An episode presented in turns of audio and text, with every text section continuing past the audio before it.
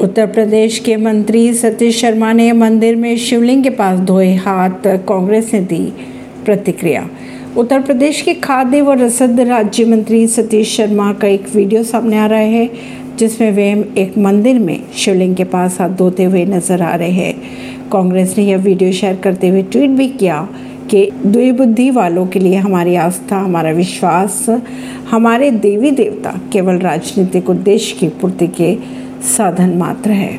हाथ धोने वाले सतीश शर्मा, योगी आदित्यनाथ के सरकार में राज्य मंत्री है और ये काम यदि किसी अन्य जाति के नेता ने किया होता तो तब तक बवाल मच गया होता। परवीन सिंह नई दिल्ली से।